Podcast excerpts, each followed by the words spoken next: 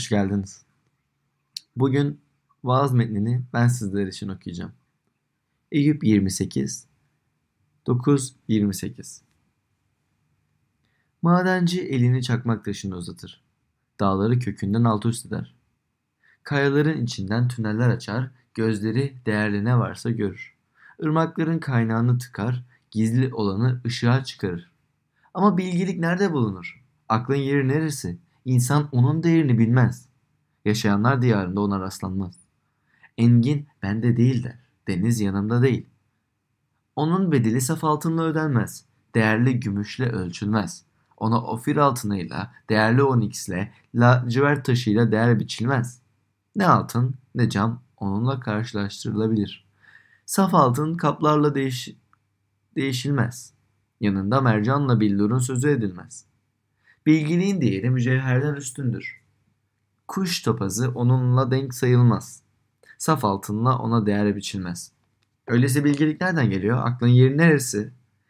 O bütün canlıların gözünden uzaktır. Gökte uçan kuşlardan bile saklıdır. Yıkımla ölüm kulak, kulaklarımız ancak fısıltısını duydu der. Onun yolunu Tanrı anlar. Yerini bilen odur. Çünkü o yeryüzünün uçlarına kadar bakar, göklerin altındaki her şeyi görür. Rüzgara güç verdiği, suları ölçtüğü, yağmura kural koyduğu, yıldırıma yol açtığı zaman bilgiliği görüp değerini biçti. Onu onaylayıp araştırdı.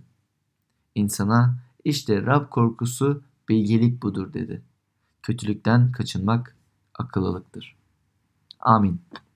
Şimdi paylaşımı için Bilge abiyi sahneye davet ediyorum. Evet. Merhabalar. Farklı yerlerde, farklı mekanlarda yine bir araya geliyoruz. Sizleri görmek güzel. İyi misiniz? Biz Ruhsal Ayış'a hepinizi e, görmek bizi mutlu ediyor. Hoş geldiniz. Ve e, hala Eyüp'ün serisindeyiz. Eyüp'ün sözlerine bakıyoruz ve şu gerçeğe bakıyoruz. Hayatta yeterince yaşa, acı çekmek kaçınılmaz ve kesin bir gerçektir. Bu kendi halkımıza baktığımızda az çok Türk biliyorsunuzdur. E, kendi halkımızın trajedilerine baktığımızda, bireysel olan bitenlere baktığımızda kaçınılmaz bir gerçek ama daha da geniş bakarsanız, bütün insanlığa bakarsanız kaçınılmaz bir gerçek. E, sadece Türkiye'de yaşayanlar için değil. Girişte bahsettik, yeni bir savaş var. İnsanlar evlerini kaybediyor, malını mülkünü kaybediyor, canlarını kaybediyor. roketler üzerlerine fışkırtıyor, insanlar şiddet uyguluyor. Birkaç ay evvel deprem vardı. Birçok acı acı gerçeklerle karşı karşıya geliyoruz. Birçok trajedilerle karşı karşıya geliyoruz. Ve pek cevap bulamıyoruz. Ve Eyüp bu cevap bulamamazlığına bir kitap yazmış gibi düşünün. Ve kendi hayatımıza baktığımızda belki siz de öyle hissediyorsunuz. Bir sağdan bir darbe geliyor, soldan bir darbe geliyor ve en sonunda diyorsun hadi ayağa kalk devam et. Koşuş bitmedi daha. Um, siz öyle hissediyor musunuz kendi hayatınızda? Hiç öyle hissettiniz mi? Bilmiyorum. Milattan önce 2200 yılında Eyüp um, aşırı gerçekçi bir şekilde, duygusal bir şekilde, entelektüel, dürüst bir şekilde, çok pratik bir şekilde kendi çektiği acıyla başa çıkma mücadelesini verirken bize bu kitabı yazıyor. Ve Eyüp aslında çok dürüst, toplumun sorumlu bir parçası adamı olarak, aile başı olarak hayatı iyi giderken birdenbire hayatı alt üst olup elinden her şeyini almasını yaşıyor. İlk önce en çok sevdikleri, çocukları, ailesi elinden alınıyor. Sonra serveti, malı mülkü elinden alınıyor. En sonunda sağlığı elinden alınıyor ve hiçbir şeyle her şeyi elindeki tozmuş gibi parmaklarından kaçırarak oturup şaşıp kalıyor. Ve Bugün baktığımız aslında metnin yeri yani 29 bölüm ilerledik. 29. bölüm aslında bir zirve noktası kitabın içerisinde.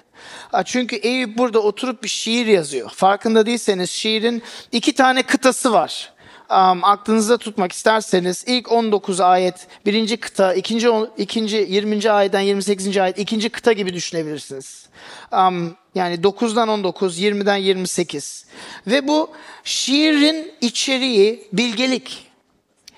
Acının ortasında bilgelik üzerine düşünüyor ve bir sanatçı gibi bu şiiri yazıyor.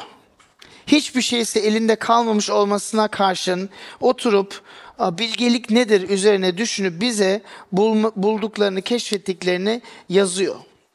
Ve acılar içinde neden bilgelik üzerine bir kitap yazıyor derseniz, neden bir şiir yazıyor derseniz çünkü diyor ki ben galiba yavaş yavaş anlamaya başlıyorum. Ne yapmam gerek? Neyle başa çıkmam gerek? Acının anlamı nedir? Ve şiirin tümü bu sorularla cebelleşiyor ve bilgeliğin bir ifadesi. Ve Eyüp'ün ima ettiği iddiası şu, acı çekmek bilgeliğe dayanır. Acı çekebilmek, acılarla başa çıkabilmek bilgelik ister. Hatta ve hatta acı çekmek bilgeliğe katabilir.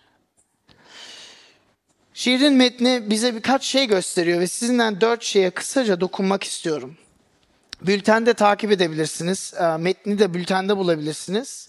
Ee, dördüncü ve beşinci sayfasında. Ee, esas bilgeliğin önemi, esas bilgeliğin uzlaşılamazlığı, esas bilgeliğin kaynağı ve son olarak esas bilgeliğin gizemi. Esas bilgeliğin önemi ve ulaşılamazlığı ve burada birinci kıtaya bakıyoruz o şiirin. Ve sonra esas bilgeliğin kaynağı ve gizemi ve orada ikinci kıtasına bakacağız. Hazırsanız başlayalım. Esas bilgeliğin önemi. İlk bölüme baktığınızda 9. metinden başlayarak madenci elini çakmak taşına uzatır, dağlar kökünden alt, dağları kökünden alt üst eder gibi ifadelerle aslında bilgeliğin değerini bizim gözümüzün önüne boyamak istiyor Eyüp bilgeliği bir hazine olarak benzetiyor. Bize bir hazine olarak gösteriyor. Diyor tüneller kazıp altın ve gümüş çıkartıyorsunuz diyor. Aa, mücevherler peşindesiniz diyor. Teker teker ayetlere bakarsanız. Ama sonra bir sağa sapıyor ve diyor ki bilgelik ama satın alınamaz bir özelliği var diyor. Bilgeliğin bedeli ölçülmez diyor. Bilmiyorum düşündüğünüzde bu size pek mantıklı geliyor mu? Düşündüğünüzde bu biraz aksi bir iddia gibi geliyor mu? Çünkü hayatımızda peşinde olduğumuz şey ne?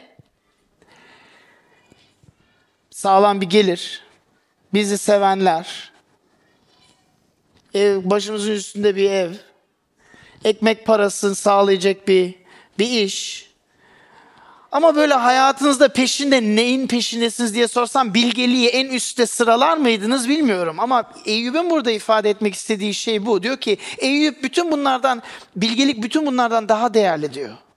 Altın, gümüş, mücevherlerden, ekmek parasından, e, evden, işten, gelirden daha değerlidir diyor değeri biçilmez, ölçülmez diyor. Ve aslında diyor ki gümüş, altın ve mücevherler bilgeliği ölçmek için değersiz, yetersiz kalıyor diyor. Biz normalde Kadıköy sinemasındasız bir sinemasındayız ve çok güzel ve tarihi bir bina. Um, böyle aklımıza gelse hadi oraya gidip satın alıp gidip desek ve gidip şuradaki taşları toplayıp Gidip oradaki sahiplere desin ki bu binayı satın almak istiyoruz. E neyle satın almak istiyoruz? Al işte şu taşları topladık sokaklardan. Bilgeliği ölçmek buna benziyor. Bilgeliği altın, gümüş, mücevherle kıyaslamak buna benziyor diyor Eyüp bize. En kıymetli, en değer, en ölçülmez şey diyor. Neden derseniz çünkü kendi hayatını anlamak için bilgeliğe ihtiyacımız var. Yaşamın gidişatını anlayabilmek için bilgeliğe ihtiyacımız var. Kendi kalbimizin, etrafındaki insanlarımızın kalbini değerlendirmek için bilgeliğe ihtiyacımız var. Acıyla başa çıkmak için bilgeliğe ihtiyacımız var. Ve bakın bilgelik derken şunu düşünmek lazım. Birçok şeyi ahlakla karar verebiliriz. Bu doğru mu yanlış mı? Ve sonra bundan da bahsedeceğim. Doğru mu yanlış mı? Tamam. Birçok şeye, birçok duruma ahlak bize yön gösterebilir. Fakat bilgelik ahlakın ötesinde bir şey. Bilgelik yanlış ve doğru sorusuna cevap verdikten sonra yön seçmek, cevap bulmak ahlaki kuralları uyguladıktan sonra hala kararsız kaldığımızda bilgeliğe ihtiyacımız var. Ve aslında diyebiliriz ki yaşamın yüzde doksanından fazlasından ahlaki kurallar bize yön gösteremiyor. Ne yapmamızı gösteremiyor.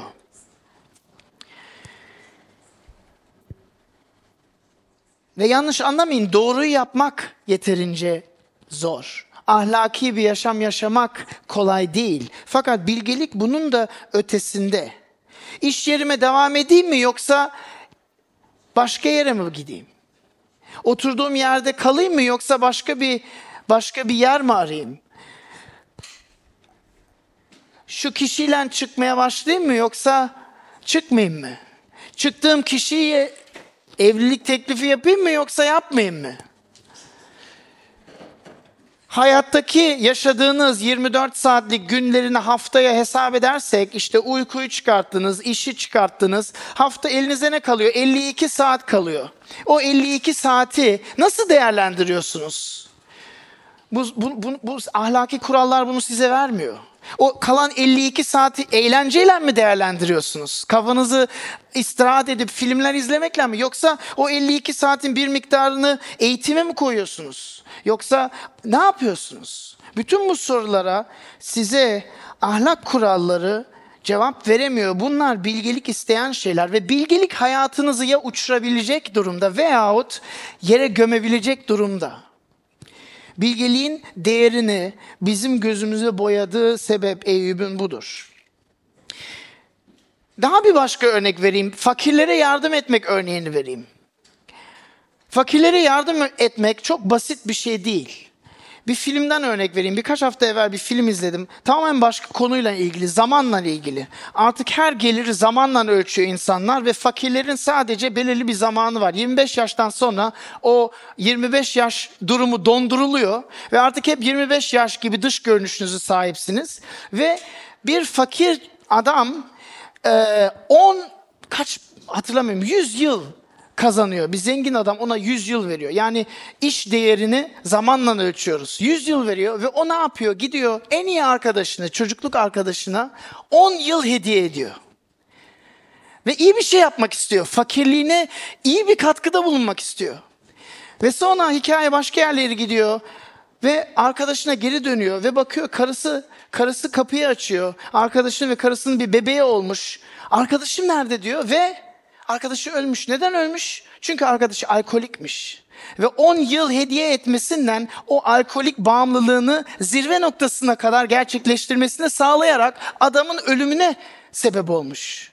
Bakın fakirlere yardım etmek için bilgelik lazım.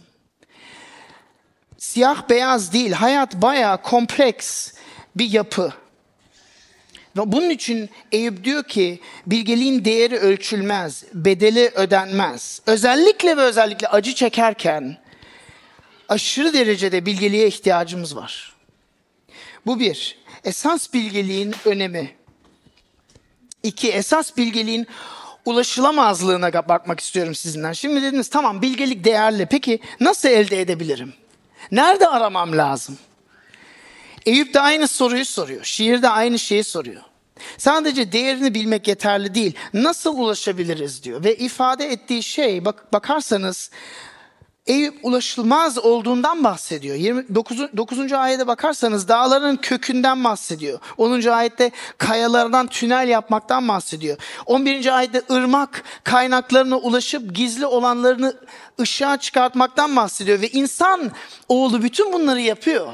Nasıl yapıyor derseniz zihninden yapıyor, marifetinden yapıyor, teknolojisinden yapıyor değil mi? Hepsini yapıyoruz. Altını, gümüşü, mücevherleri dağlardan çıkartıyoruz, yerin derinlerinden çıkartıyoruz. Peki bilgelik? 13. ayda bakarsanız bilgelik ne diyor? Yaşayan diyarında bulunmaz diyor. yaşayan diyarında bulunmaz diyor. Allah Allah çok ilginç bir şey. Bu da aşırı dürtücü bir iddia belki. Yani diyor ki ampirik alanda bilgeliğe ulaşamazsınız diyor. Rasyonel, e, denetleyebileceğiniz alanda bilgeliğe ulaşamazsınız diyor. Orada bilgelik yok diyor.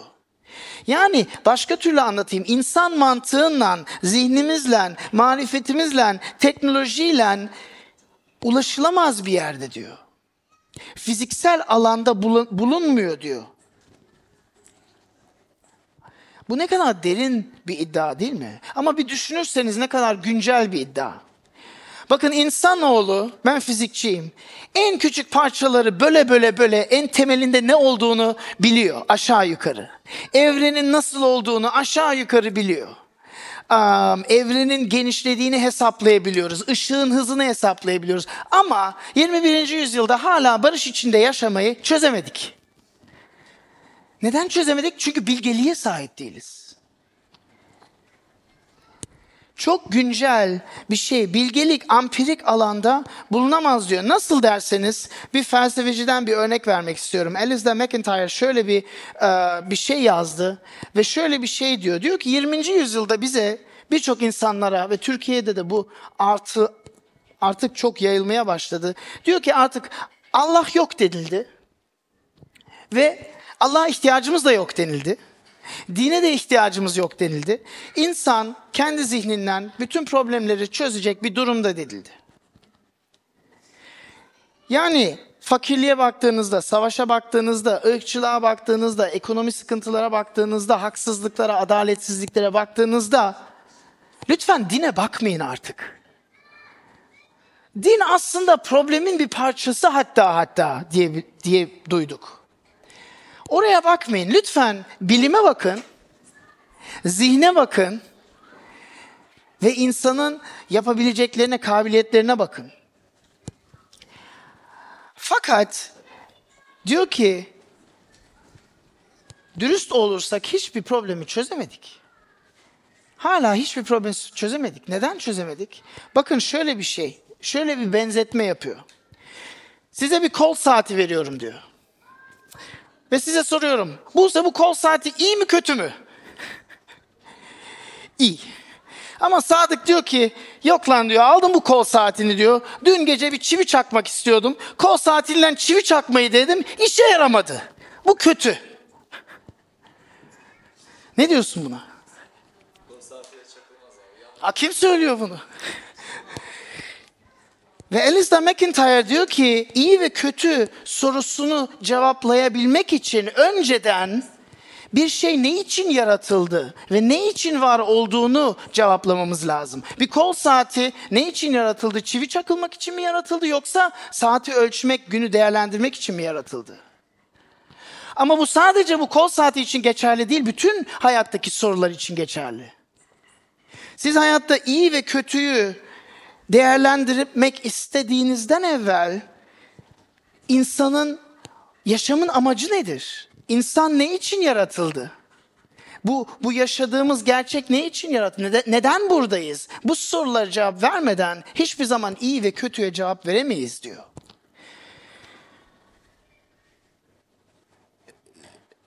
Bu sorulara cevap vermek için bilgelik lazım. Ve bilgelik yaşayanlar diyarında bulunamaz diyor Eyüp. Yaşayan diyarında bulunamaz, ampirik alanın ötesinde bulunur diyor. İyi ve kötü sorusundan evvel amacımız nedir? Sorusunu cevap bulmamız lazım. Ne için yaşıyoruz? Ne için yaratıldık?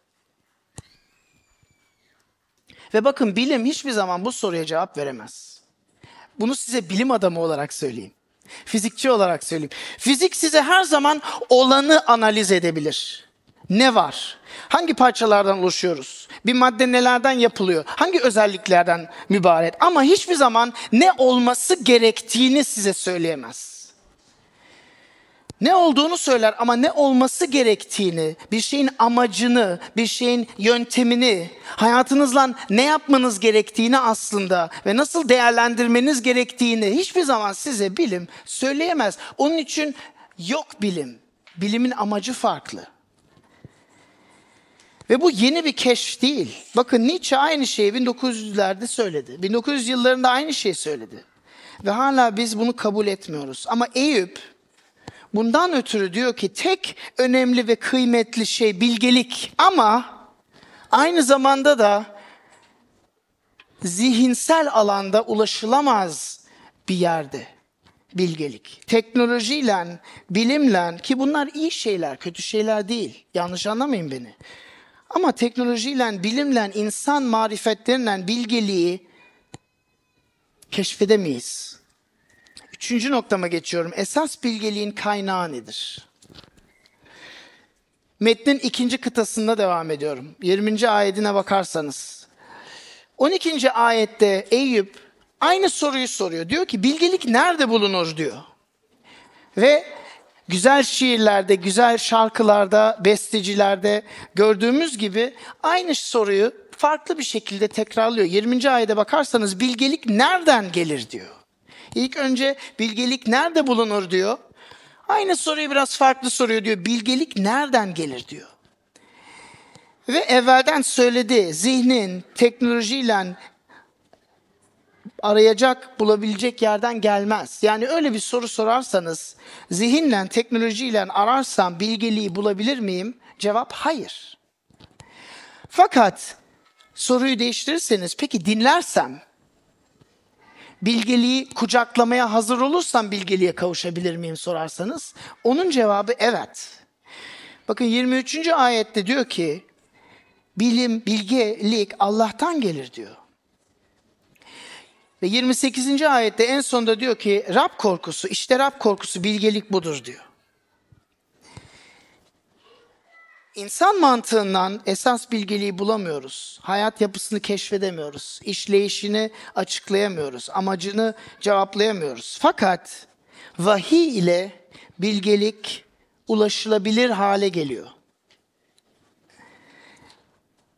Yaratan bize bilgeliği açıklarsa o zaman bilgeliği kucaklayabiliyoruz ve hayatımıza dahil edebiliyoruz. Hayat nedir? Amacı nedir? Acıyla nasıl başa çıkabilirim? Ve biliyorum birçok arkadaşım bu noktada diyor ki tamamen saçma diyor. Buraya kadar geldin, bilimden, bilmem neden bahsettin ama şimdi yine Allah'tan devam ediyorsun.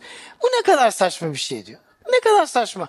Yani e, aslında şimdi kapıdan çıkıp elveda diyebilirim. Anlıyorum. Bakın ama size şunu açıklayayım. Khrushchev çok güzel bir sunum yapmıştı Marksist şahsında. Ve sunumda ateizmin görkemini övüyordu. Ateizmin parlaklığını ve ilericiliğini gösteriyordu bize. Ve diyordu ki biz fedaya, fezaya bile çıktık ve baktık ama bir tanrı yoktu ortada. Alo dedik, el salladık ama hiç kimse bizimle konuşmadı.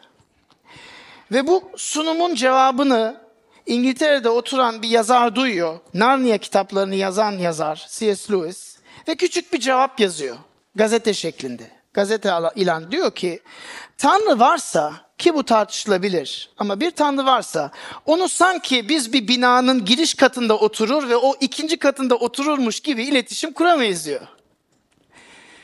Bir Tanrı varsa sadece ha tamam biz yeryüzünün sıfır metresinde oturuyoruz ve Tanrı işte 2000 metre çıkarsak Tanrı'yı görürüz gibi bir zihinden yaklaşamayız diyor. Bu biraz saçma gelir insana diyor. Hayır diyor. Tanrı varsa bir yazarın yazdığı sanat eserindeki bulunurmuş gibi ona yaklaşmamız lazım diyor. Ve örnek veriyor. Diyor ki Shakespeare'in en muhteşem tiyatro oyununa bakarsak diyor Hamlet Shakespeare'e nasıl iletişim kurabilir? Bu soruyu sorarak Tanrı ile iletişime gelebiliriz diyor. Tek imkanı ve Hamlet'in Tanrı hakkında bilgiye sahip edinebilmenin tek imkanı Shakespeare'in kendisi oyununa kendiyle ilgili bilgi vermiş olması lazım. tek imkanı yazar kendisiyle ilgili eserinin içinde bir şeyler yazmış olması lazım ki Hamlet vahiyle bu bilgeliğe, bu bilgiye ulaşabilsin diye. Aksi takdirde Hamlet yazar hakkında hiçbir şey öğrenemez. Çünkü Hamlet'in yaşadığı evren ve yaratıcının yaşadığı evren tamamen farklıdır. Ve onun için diyor C.S. Lewis, fezaya gidip de Tanrı'yı görmedik cevabı biraz yani biraz olumsuz bir teyit diyor. Ve aynı biz bu durumdayız. Bilgelik hakkında konuşuyoruz. Ve Eyüp neden diyor yaşayanlar diyarında bilgelik bulunmaz diyor. Çünkü bilgelik Tanrı'dan geliyorsa o zaman bu Tanrı kendi evrenindeki bilgeliği bizim evrenimize yazılı bir şekilde bize vermiş olması lazım. Bizim insan yaşamımızın amacı nedir? Hayatımızın işleyişi nedir? Mutluluk gizemi nedir? Acıyla dayanışma gücü nereden kazanılabilir? Bunu Allah vahiyle gelmesi lazım ve bakın bültende verdik size yazdık. Bu kutsal kitap Tanrı'nın kelamı. Bize Eyüp'ün bu sözlerin ulaşması o Tanrı varsa kendini ifade edip Hamlet evreninde bilgeliği vermiş olmasının bir kanıtı. Bakın 24. ve 27. ayete bakarsanız Eyüp sadece Allah'ta bulunur demiyor. Diyor ki dünyanın bir düzeni var diyor. Allah dünyayı ölçtü diyor. Tanrı belirli şeylere kural koydu diyor ki fizikçiler devamlı bu kuralları keşfetmekle meşgul. Hatta geçmişe giderseniz 18. yüzyılların ateistlerin en fazla zihinlerinizi bozmasının gerçeği nedir biliyor musun? Diyor ki ya neden bu kuralları keşfedebiliyoruz? Asıl fizik kuralların olması bir tanrının olmasının en güçlü kanıtlarından birisi. David Hume mesela. Ama bugünkü ateistler bunu nedense unuttular. Tanrı yaratılışa kurallar koydu. Belirli yollar açtı diyor. Ve bunlar bilgelikle görülebilir diyor. Yaratılışın evrenin bir düzeni var diyor. Fiziksel düzeni var, ruhani düzeni var, ahlaki bir düzeni var diyor. Ama aynı zamanda ki burada bir iklim var. Tümünü tek Tanrı anlayabiliyor diyor. Bir ikilem var. Yani bir yandan her şeyin bir düzeni var ama biz düşüşten dolayı, zihnimizin kararlaşmasından dolayı bu düzeni tamamıyla anlayamıyoruz. Evet bir düzen var. Her şey güzel olması lazım. Her şey muhteşem yaratıldı ama aynı zamanda bu düzen düşüşten dolayı, Adem ve Havva'dan dolayı bozuk bir düzen. Mükemmel işleyen bir düzen değil. Ve bu bir maden parasını tuttuğunuz gibi bu iki gerçeği bir arada tutmanız lazım. Ve Eyüp'ün bahsettiği bilgelik kaynağı bu. Bu ikilemi nasıl bir arada tutabilirsiniz? Çünkü sanki bir çelişki. Bir düzen varsa neden ölüm var? Neden savaş var? Neden hastalıklar var? İkisini de bir arada tutmamız lazım. Her şeyin bir düzeni var ama o düzen belirli derecede bozuk ve ondan dolayı ölüm var, kötülük var, savaş var, fakirlik var, ırkçılık var. Ve bakın iki tarafı da ihmal etmek problem ortaya sürüyor. Ve burada biraz hatır, hatırlıyor musunuz bilmiyorum Süleyman Özdeyişi hakkında bir seri yapmıştık. Süleyman Özdeyiş hatırlıyor musunuz? Bilgelik üzerine yazılmış kitap. Bütün kitap. 31 bölüm kitap. O kitabı okuduğunuzda şöyle bir şey yaşayacaksınız. Birinci bölüm, ikinci bölüm, üçüncü bölüm. Çalışkansan para kazanırsın. Çocuklarını eğitirsen çocukların iyi olur, iyi bir yola girer. Ee, insanlara nazik davranırsan insanlar sana nazik davranır. Anlıyor musunuz? A, B, A, B. Düzen var. Ama sonra 8. 9. 10. bölüme gidiyorsunuz ve birdenbire farklı şeyler okuyorsunuz. Süleyman birdenbire sanki fikrini değiştirdi. Diyor ki evet çalışkan olmak iyidir ama bazen çalışkansın ve sistem senin elinden her şeyi alıyor ve fakir kalıyorsun. Dur lan düzen nerede? 8. 10. 20. bölüme geliyorsun diyor çocuklarını eğitmek çok güzel bir şey ama bazen çocuklarını eğitiyorsun ve yüzüne tükürüp başka yolu seçiyor. Allah Allah düzen nerede? Evet insanlara nazik olun, sevimli davranın, e, dostça davranın ama bazen insanlar nankör ve senin arkandan bıçaklıyor. Sadece iyilik yapmana rağmen. Dur lan düzen nerede? Bakın Süleyman bunu biliyor. Diyor ki evet bir düzen var diyor ve ilk bölümde kitapların ilk bölümlerinde bunları meydana vuruyor. Ama sonra diyor ki evet ama düzen bozuk. Düzen var ama düzen belirli derecede bozulmuş. Ve Eyüp bize aynı şeyi göstermek istiyor burada. Ve ilk bölümde de bahsettik. Bakın ahmak olmanın iki tarzı var, iki yöntemi var, iki yolu var. Birisi ahlakçı bir yaklaşımdan ahmak olabilirsiniz. Bakın Eyüp'ün arkadaşları son derece ah, ahlakçı bir yaklaşımdan geldiler Eyüp'e. Dediler ki Eyüp'cüğüm dediler sen yani günah işlemeseydin bunları yaşamazdın. Sen hep doğruyu yapsaydın ailen ölmezdi. Servetini kaybetmezdin. Bunlar başına gelmezdi. Anlıyor musunuz? Bakın ahlakçı yaklaşımda neyi vurguluyorsunuz? Her şeyin bir düzeni var diyorsunuz. Ama bozulmuş olduğunu anlayamıyorsunuz. Bozulmuş olduğunu ihmal ediyorsunuz ve sadece düzen düzen düzen düzen diye vurup vurgulayıp gidiyorsunuz. Ve hayat sizi cezalandırıyor. Çünkü hayat sadece düzenlen değil, belirli derecede bozulmuşlukla da dolu. Öteki yaklaşım, ahmakçı yaklaşım, göreceli yaklaşım. Seküler, ateist yaklaşım, agnostik yaklaşım. Çünkü her şey anlamsız, her şey tesadüf. Ha yani acı başına bir şey gelmiş, kötülük gelmiş, işte yapacak bir şey yok. Bugün varız, yarın yokuz. Hiçbir şeyin anlamı yok. Bakın bu yaklaşımda dünyanın bozukluğunu vurguluyoruz.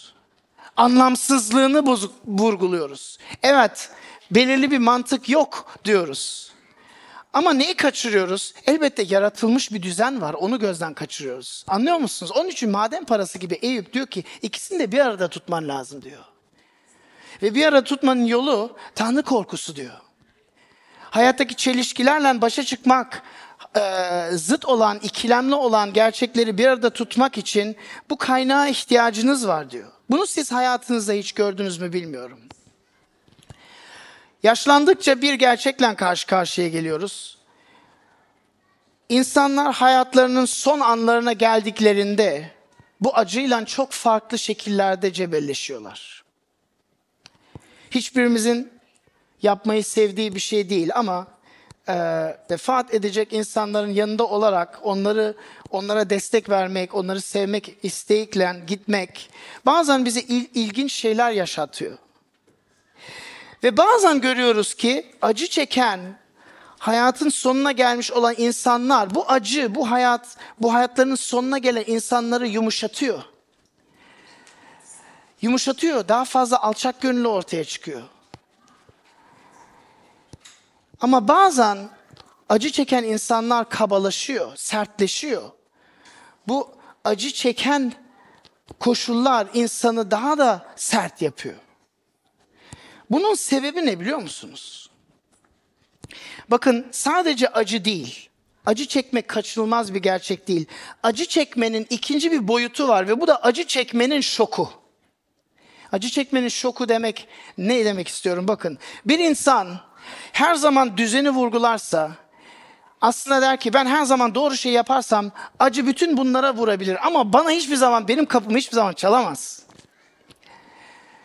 Kanser hep arkadaşlarıma gelebilir ama bana hiç gelemez. Ve birden çok kötü bir haberle karşı karşıya kaldığımızda sadece onun acısından değil, onun şokuyla karşı karşı kalıyoruz. Ben mi? Neden? Neden ben? Bu bana olamaz. Bunu hak etmedim. Ve asıl bizi berbat eden acının esası değil, acının şoku. Asıl insanların kaldıramadığı şeyler birçok defa bu acının bizim bizimle karşı karşı geleceğimiz gerçeği ihmal etmiş olmaları. Ve Eyüp bize burada diyor ki hayatın işleyişini anlamak için, gerçeğini değerlendirmek için, anlamını keşfetmek için, dünyanın düzenini ama aynı zamanda bozukluğunu kavramak için bilgeliğe ihtiyacınız var diyor. Ve bu bilgeliği Tanrı korkusunda buluyorsunuz diyor. Ve bu bilgeliğin kaynağı budur diyor. Son bir noktama geliyorum. Esas bilgeliğin gizemi. Bilgeliğin kaynağı şokla başa çıkabilir dedik. Fakat hala acının kendisi kalıyor. Acının kendisiyle nasıl başa çıkabiliriz? Sen acıyla nasıl çıkabilirsin, başa çıkabilirsin? Belki gerçekçi bir dünya görüşe sahipsin. Belki düzeni vurguluyorsun ve aynı zamanda her şeyin belirli derecede bozuk olduğunu kabul ediyorsun. Ama zorluklar gelince nasıl tepki veriyoruz? Kaderin darbeleri kapıya vurduğunda, saldırdığında nasıl yanıt verebiliyoruz? Nasıl mücadele edebiliyoruz? Şok olmasak bile hala acı var. Ve bu acıyla mücadele etmemiz kalıyor Eyüp gibi. Onunla nasıl başa çıkacağız? Bakın son aylara baktığımızda birçok acı örnekler var. Ve bu vaaz serisi boyunca dokunduk. İki yıl evvel Ukrayna'da savaş başladı. Benim bugüne kadar orada yaşa- yaşayan çok yakın bir arkadaşım var. Pasaportu var. Başka yere gidebilirdi ama ailesinden savaş alanında kalmaya karar verdi. İnsanlara iyilik yapmaya ve orada ışık ve tuz olmaya karar verdi. Ve her hafta onun raporlarını dinliyoruz. İki yıldır savaş alanında yaşamak ne demek biliyor musunuz? Hatay'a gittik, depremzedeleri gördük. Oradaki hikayeleri dinledik. Ne kadar sarsıcı, ne kadar üzücü. İhmal edilebilecek olduğunu bilmek de çok çok daha şiddetli yapıyor bunlar. Ama hiçbir zaman en yakınlarınızda dokunmak kadar acı bir şey değildi. Ben bu yaz Hamburg'daydım ve bahsettim bazılarınıza. Yıllardır tanıdığım çok yakın bir arkadaşım um, ve dostum ve mentorum. Pazar günü beraberdik. Çocuklarımız onların çocuklarından takıldı, oyun etti, geyik yaptı, fıkra yaptı, oynadılar. Pazar günü, pazartesi, salı, çarşamba günü bana bir telefon geldi. Arkadaşının en büyük oğlu kamyondan ezilmiş. O an ki ben benim oğlum değil. Nasıl bu acıyla nasıl başa çıkıyorsunuz?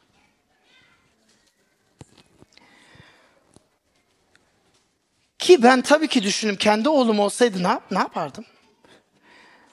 Bir çocuk doğ, dünyaya geliyor, büyütüyorsunuz. Her şeyini veriyorsunuz. 15 yaşına geliyor ve hiçbir şey yapmasın, hiçbir hatasını yapmadan bisiklet yolundan düzgün düzgün giderken kamyon sağa bakmayı ihmal edip çocuğu eziyor, anında ölüyor. Ne yapıyorsunuz?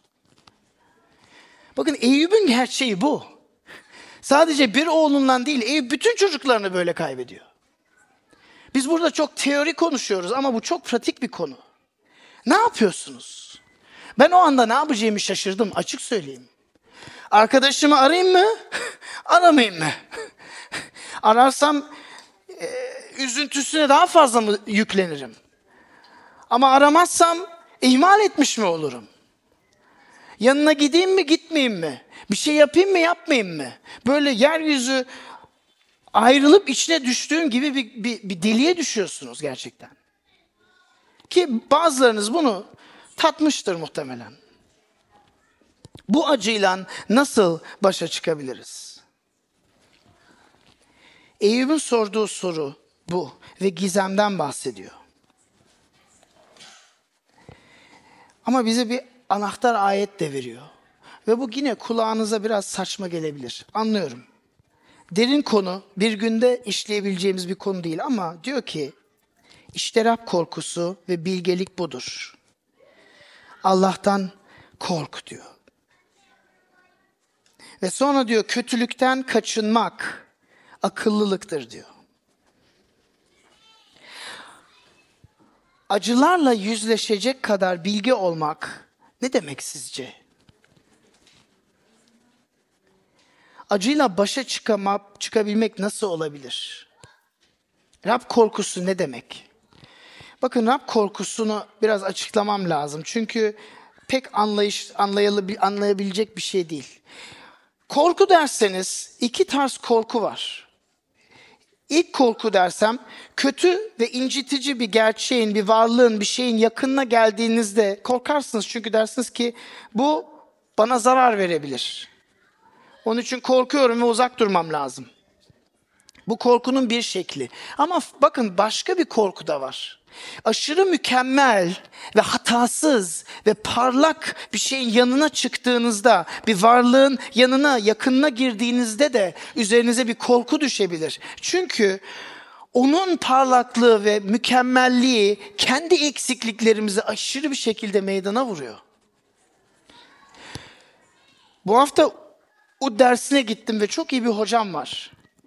Ve konuşuyoruz, sohbet ediyoruz. Diyor ki ve bir Udi ölmüş Türkiye'de, vefat etmiş. Ve benim Uğur hocam çok üzülmüş. Çünkü demiş ki ya beni kaç kere yanına çağırdı dedi. O hoca beni, o usta beni kaç kere yanına çağırdı. E hocam gitmedim dedim. Neden gitmedin hocam? Cesaret edemedim. Onun yanına gitmeyi hazır hissetmedim. Neden? İşte bundan. Çünkü mükemmel olan bir şeyin yanına çıktığımızda kendi eksikliklerimiz meydana çıkabiliyor. Ve bu da belirli bir derecede korku yaratıyor ve bana sorarsanız korku, buradaki söz edilen korku ikinci kars korkudur.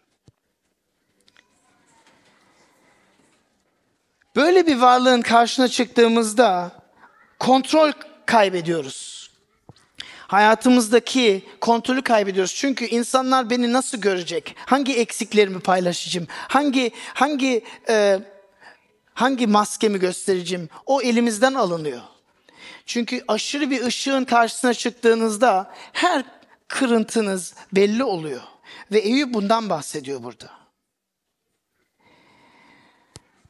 Acı çektiğimiz Rab korkusu bize nasıl yardım edebilir derseniz bakın karanlık ortasında olduğunuzda ayaktaki zemin birdenbire yok olduğunda yine de Allah'ın sevgisinden korkutucu bir düzeyde ve koşulsuz bir güvende bulunabilmek aracılığıyla acıyla başa çıkabilirsiniz. Bunu belki hissetmeyebilirsiniz. Belki bütün hissettikleriniz acı ve şiddettir ama etrafınızda her şey karanlıkken yine de Tanrı'nın sizi koşulsuz sevdiğine güvenebilmek bu acıyla başa çıkmak demektir. Karanlıkta Allah'a ve onun sevgisine güvenmek. Ve bakın benim arkadaşıma baktığımda ben onu gördüm. Sonunda aradığımda, konuştuğumda elbette paramparçaydılar. Bir çocuk kaybettin. Ama sonraki haftalarda devamlı sohbet edip yazıştığımızda bir Rabbe güven gördüm. Onun koşulsuz sevgisinden emin olabilmek olduklarını gördüm. Onun her şeyi iyi yaptığına güvenebilmek güvenini gördüm. Peki Tanrı böyle bir Tanrı olduğunu bize nasıl kanıtlayabilir? Sadece uzaksa bundan nasıl emin olabiliriz? Hayatta bize kötülükler olduğunda bizi yine de sevdiğine, koşulsuz sevdiğine nasıl emin olabiliriz? Bakın bilgelik bir gerçekten bahsediyor Eyüp. Bilgelik gerçeğinden bahsediyor. Bir yoldan bahsediyor. Yeni antlaşmada Yohana İsa'dan şöyle bahsediyor. Diyor ki yol gerçek ve yaşam benim diyor İsa. Bakın bilgelik sadece bir teori değil. İncil'de bizi bir kişi olarak tanıtılıyor. Paulus, Aziz Paulus Korintler mektubunda yazdığında diyor ki esas bilgelik kişileştirilmiş bir bilgeliktir diyor. Ama siz Allah sayesinde Mesih İsa'dasınız. O bizim için tanrısal bilgelik, doğruluk, kutsallık ve kurtuluş oldu diyor. Bakın Shakespeare ve Hamlet'i hatırlıyor musunuz? Gerçekten Tanrı bunu yaptı. Allah bunu yaptı. Bilgeliğini bize yazdı. Bize kendisini verdi. Kendisi beden alıp insan oldu bu dünyada yaşadı. Ve en karanlık karanlığı ve en şiddetli şiddetliliği ve adaletsizliğini üzerine aldı. Herkesten terk edildi. Karanlıkta kaldı, işkence çekti, acılar çekti, adaletsizlikler çekti, alay çekti, yalnızlık çekti, izolasyon, muhtemelen depresyon ve deşilme çekti. Getsemane bahçesinde dua ederken ve çarmıhta, çarmıha gerilerek ölürken. Tanrım Tanrım beni neden terk ettin diye sordu. Cehennemin yargısını çekerken bizim insanlar kurtulabilmemiz için bizim cezamızı çekerken bize aynı zamanda sevgisinin reddedilmez bir kanıtını veriyor Tanrı. Karanlıktan geçerken hayatın anlamını anlayamazken o çarmıha bak diyor. Çünkü orada ben sadece sana uzaktan nasihat vermiyorum. Ben senin yanına gelip senin çekemeyeceğin kadar çekip senin yerine acı ve şiddetli bir şekilde ölüyorum diyor. Ve her zaman acı çektiğinde senin yanından yürüdüğümden emin ol diyor. Seni yalnız bırakmadığımdan emin ol diyor. Alevlerden geçtiğinden emin benden benim sana doğru saygımdan emin ol diyor. Koşulsuz güven, karanlıkta onun sevgisine bakabilmek, Allah'ın güzelliğinden korkmak işte bu. İsa diyor ki yaşam benim diyor.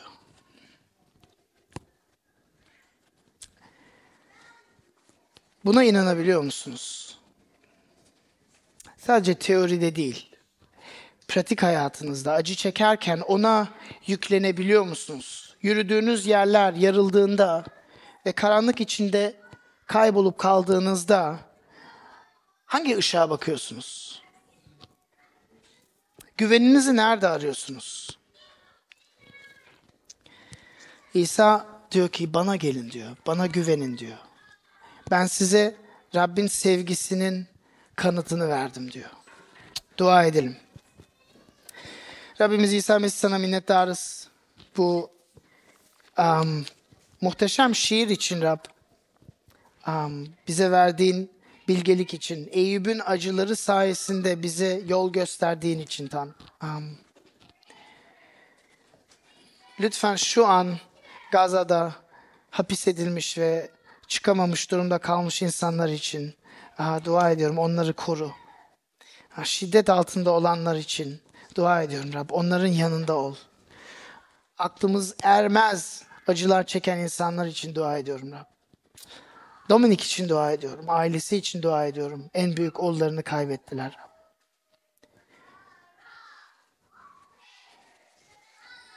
Bize bilgelik sağla ki biz bilgelik aracılığıyla acıyla karşı karşı geldiğimizde bu acıya dayanabilelim ve aynı zamanda bu acılardan geçerek bilgeliğimiz artsın ve sana hissettiğimiz, duyduğumuz sevgimiz artsın. Amin.